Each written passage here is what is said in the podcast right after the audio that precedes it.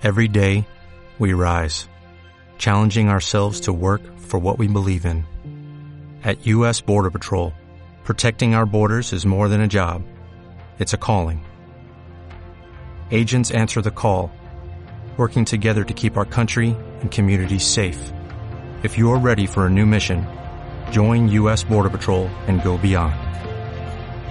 Learn more at cbp.gov/careers.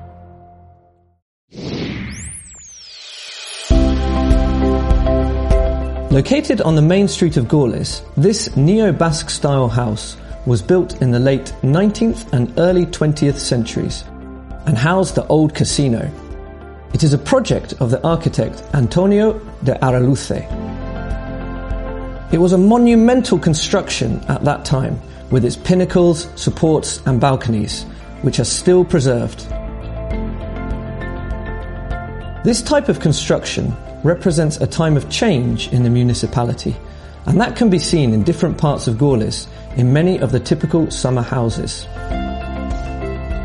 The casino also served as an inn, a bar, a barber shop, civil guard, Spanish Falange, and feed and coal warehouse. The telephone switchboard was also one of the services it provided and was the location of the first public telephone that existed in the town.